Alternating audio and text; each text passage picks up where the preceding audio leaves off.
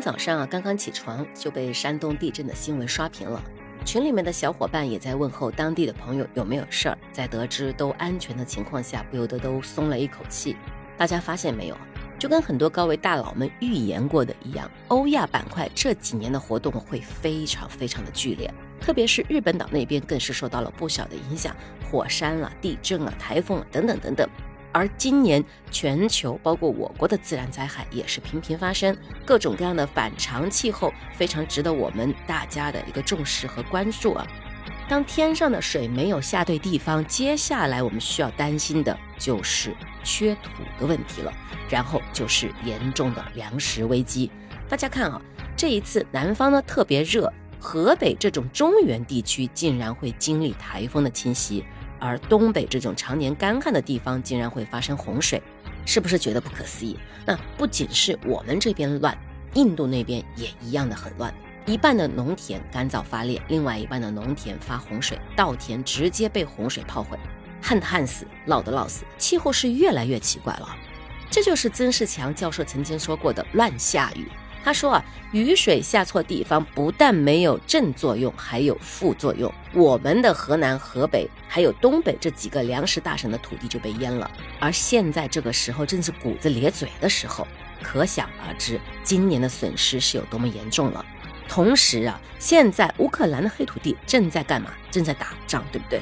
俄罗斯、阿联酋等都公开开始喊话，限制他们自己家的大米出口。根据联合国粮农组织发布的二零二三年全球粮食危机报告，目前全球范围内已经有二十多个国家实施了粮食出口禁令，或者是出口限制措施。值得注意的是，全球第一人口大国印度最近也宣布了将全面禁止除香米以外的所有大米出口。而往年都是限制什么石油啊、天然气啊，你们见过哪一年这么多国家同时限制自己的粮食不要出口的？接下来会遇到什么问题，可想而知。呼吁节约粮食呢，不是今天我想说的主题内容，反而是在这里我能看到更多敏感的数据。今年的大米价格是十年以来最高的，而目前在任的联合国秘书长他已经发话，他说啊，全球的粮食体系已经崩溃。那么。我们普通人到底可以做什么呢？我真的不是要来建议你在这个时候去囤大米，越是在这个时候，越要管好自己的福报，知道吗？珍惜盘中餐，不要铺张浪费。你看看这个刚刚过去的疫情啊，就是口罩时期，全民囤再多的药有用吗？大家都是靠各自的免疫力过关的。这次同样的，曾仕强教授说了，缺土缺粮的最根本的原因是什么？是因为缺德。曾仕强的原话是这么说的：“会死掉很多很多人，不是说每个人都能过关，只要你行得正，你可以安全过关，不是迷信，这个已经非常清楚了。积德者比较有机会。说到行善积德，这个就不得不提到一个因果报应。关于因果报应的话呢，《阅微草堂笔记》上面有很多的记载，比如下面的这两则小故事呢，就非常的有意思，今天跟大家来分享一下。一则呢是说啊。有一个因病死而还魂的一个人，就说他啊到了那个冥司，也就是阴间的时候，遇到了他以前一个老朋友，很是一番悲喜，真是别来沧海事，欲罢暮天中。他就看见那个人啊衣衫破烂，就握着他的手叹息道：“哎，你一身富贵，可惜竟不能带到这里半点。”不想那个人马上皱着眉就说：“其实富贵都能带到这里的，只是人们不愿意带罢了。”比如生前积功德的人，到了这里怎么能不富贵呢？哎，大家听到没有？这个小故事，它就是寄予世人应该早做计算，对吧？的确，这话比说富贵都是空的要好得多得多。我们经常说生不带来，死不带去，一切都是一场空。但这一位老朋友的话，给到我们一个小小的反思了。好，另外一则故事是怎么讲的呢？他说啊，有一个书生，他的胆子可大可大了。然后呢，每次呢就想见到鬼，但一直都是求而不得，见不着。有一天晚上下过了雨，这个月亮呢就升到了空中。这个书生就叫上了他的书童，拎着几壶酒就来到了乱岗坟。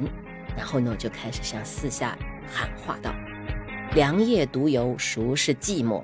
泉下诸君有愿意来和我喝几杯的吗？”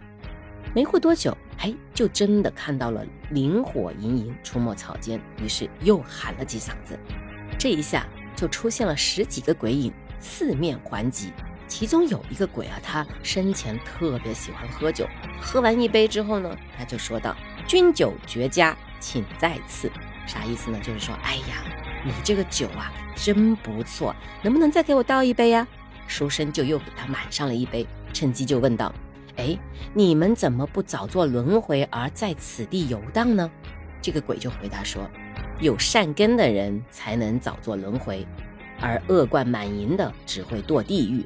我们这十三个鬼啊，等待轮回的有四个，剩下的九个业报沉沦，不得轮回。”书生就问：“那你们怎么不忏悔一下，争取早日解脱呢？”